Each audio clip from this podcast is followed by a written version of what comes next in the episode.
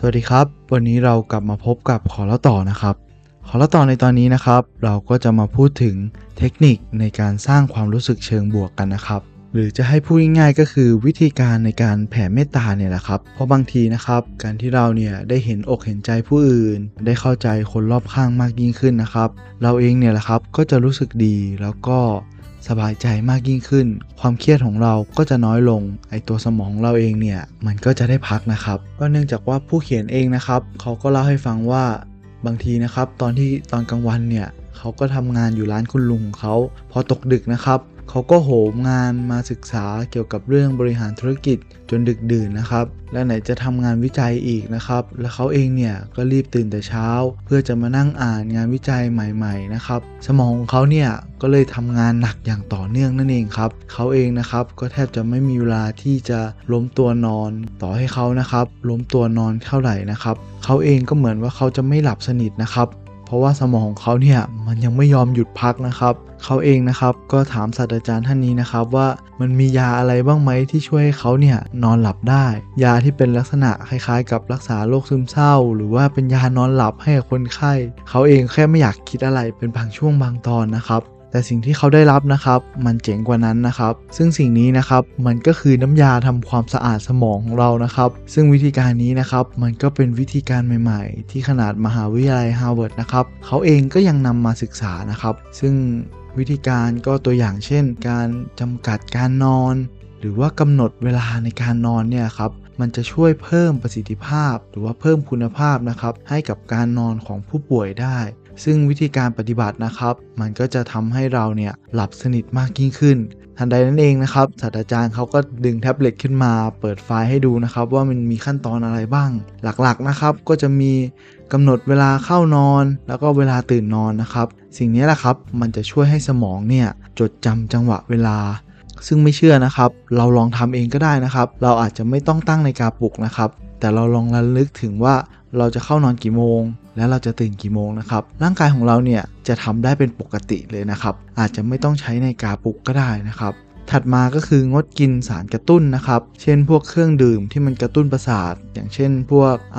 คาเฟอีนหรืออะไรอย่างเงี้ยครับ ที่มันทำให้เราเนี่ยนอนไม่หลับ ถัดมาก็คือเขียนสาเหตุเลยครับ สาเหตุที่ทำให้เราเครียดเนี่ยระบายมันออกมาเลยครับ ก่อนเข้านอน แล้วสมองเราเนี่ยมันก็จะโล่งปลอดโปร่ง มันจะทำให้เราเนี่ย เหมือนเราได้พักสมองไงครับ ต่อมานะครับก็คือการตื่นแต่เช้า ไปรับแดดอ่อนๆนะครับ มันก็จะทำให้เรากระปี้กระเป๋ามากยิ่งขึ้น แล้วก็อาจอาจจะออกกำลังกายสักเล็กน้อยนะครับ แล้วก็หลีกเลี่ยงการนอนกลางวันติดต่อกันนานๆนะครับ เพราะจะทำให้กลางคืนเนี่ยมันนอนไม่หลับก็ไม่กินอาหารก่อนเข้านอนนะครับ มันจะทำให้ระบบย่อยอาหารของเราเนี่ยมันรบกวนการนอนได้ แล้วก็ไม่ดูโทรทัศน์ หรือว่าโทรศัพท์ ในขณะที่เราเนี่ยอยู่บนเตียงนะครับ ถัดมานะครับสิ่งนี้ก็สำคัญมากเลยนะครับ เมื่อเราเนี่ยตื่นนอนปุ๊บ เราควรลุกจากเตียงทันทีนะครับ อย่างงีบต่อนะครับ แล้วก็อีกสักเรื่องหนึ่งนะครับ ก็คือการจัดห้องนอนให้มันมีบรรยากาศที่ผ่อนคลาย สิ่งนี้แหละครับมันก็จะช่วยกระตุ้นระบบประสาทของเรา ให้เราเนี่ยอยากจะหลับพักผ่อนได้เร็วขึ้นนั่นเองครับ ซึ่งวิธีการทั้งหมดนี้นะครับ มันก็เป็นวิธีการในการดีท็อกสมองของเราเนี่ยแหละครับ ซึ่งเขาก็มีงานวิจัยนะครับ ก็มีการศึกษาสมองของหนูนะครับ ว่าถ้าเราเนี่ยสามารถหลับได้อย่างเป็นธรรมชาตินะครับ น้ำในไขสันหลังของเราเนี่ยมันก็จะเพิ่มมากขึ้น และน้ำในไขสันหลังนี่เองเนี่ยครับมันจะช่วยกำจัดโปรตีนบางอย่างนะครับ ที่มันจะเป็นตัวการที่ทำให้สมองของเราเนี่ยเหนื่อยนะครับ หรือว่าง่ายๆคือว่าไอความคิดฟุ้งซ่านของเราเนี่ยที่มันผุดขึ้นมาเวลาที่เรานอนไม่หลับเนี่ย มันก็จะทำให้ตัว default mode network ของเรานะครับทำงานหนักมากเกินไป แต่ถ้าเรานะครับลองได้ใช้วิธีเหล่านี้ดู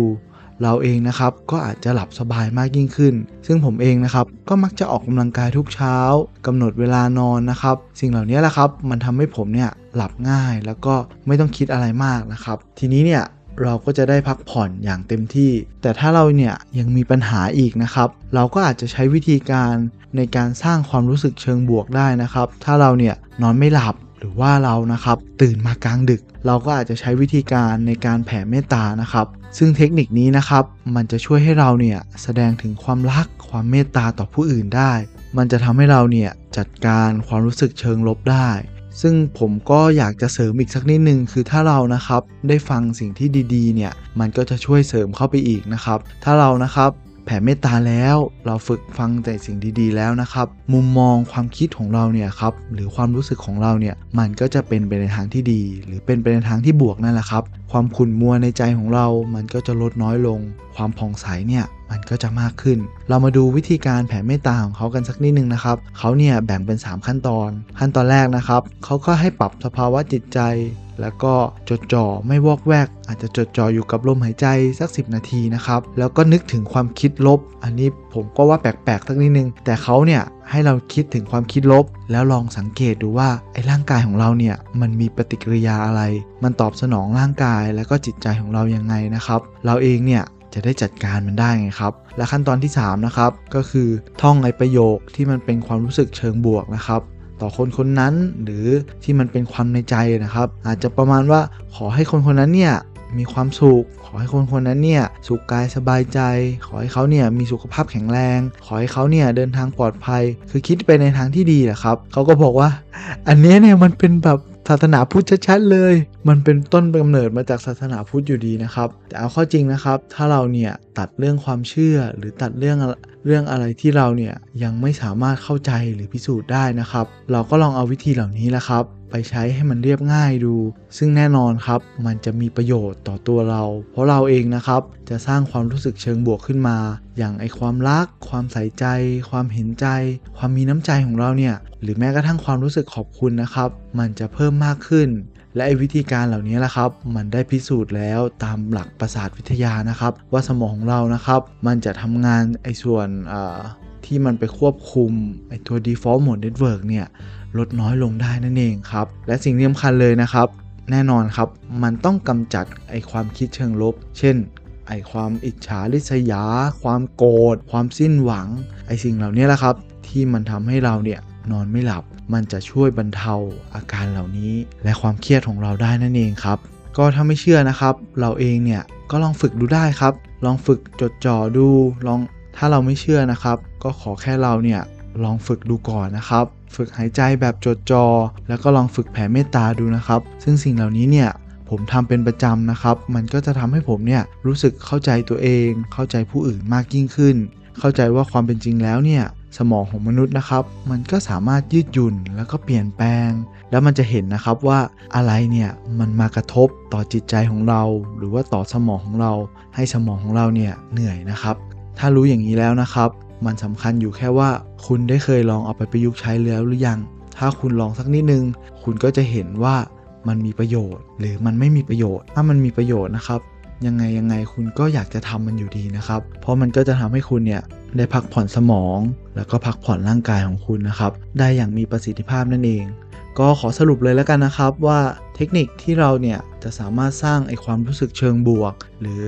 ทำลายไอความเครียดของเราไปนะครับ วิธีง่ายๆเลยก็คือเราเนี่ยลองฝึกกำหนดเวลาในการนอนกำหนดรูปแบบในการในการเข้านอนหรือก่อนเข้านอนนะครับ หาวิธีหรือข้อปฏิบัติในการจัดการมัน โดยวิธีที่มันเรียบง่ายนะครับ แล้วก็อีกอย่างหนึ่งก็คือ พยายามฝึกจดจอ่อแล้วก็แผ่เมตตานะครับ เพราะมันจะทำให้เราเนี่ยสร้างความรู้สึกเชิงบวก ให้กับตัวเราเอง และตัวเราเองเนี่ยแหละครับ ก็จะไปเมตตาต่อคนอื่น หรือว่าต่อสิ่งอื่นนะครับ ก็เนี่ยแหละครับมันก็คือยารักษาหรือยาบรรเทาอาการ ที่จะทำให้สมองของเราเนี่ยได้พักอย่างมีประสิทธิภาพนั่นเองครับ ก็สำหรับวันนี้นะครับ ขอเล่าต่อก็ขอฝากไว้เพียงเท่านี้ แล้วเรากลับมาพบกันใหม่ สวัสดีครับ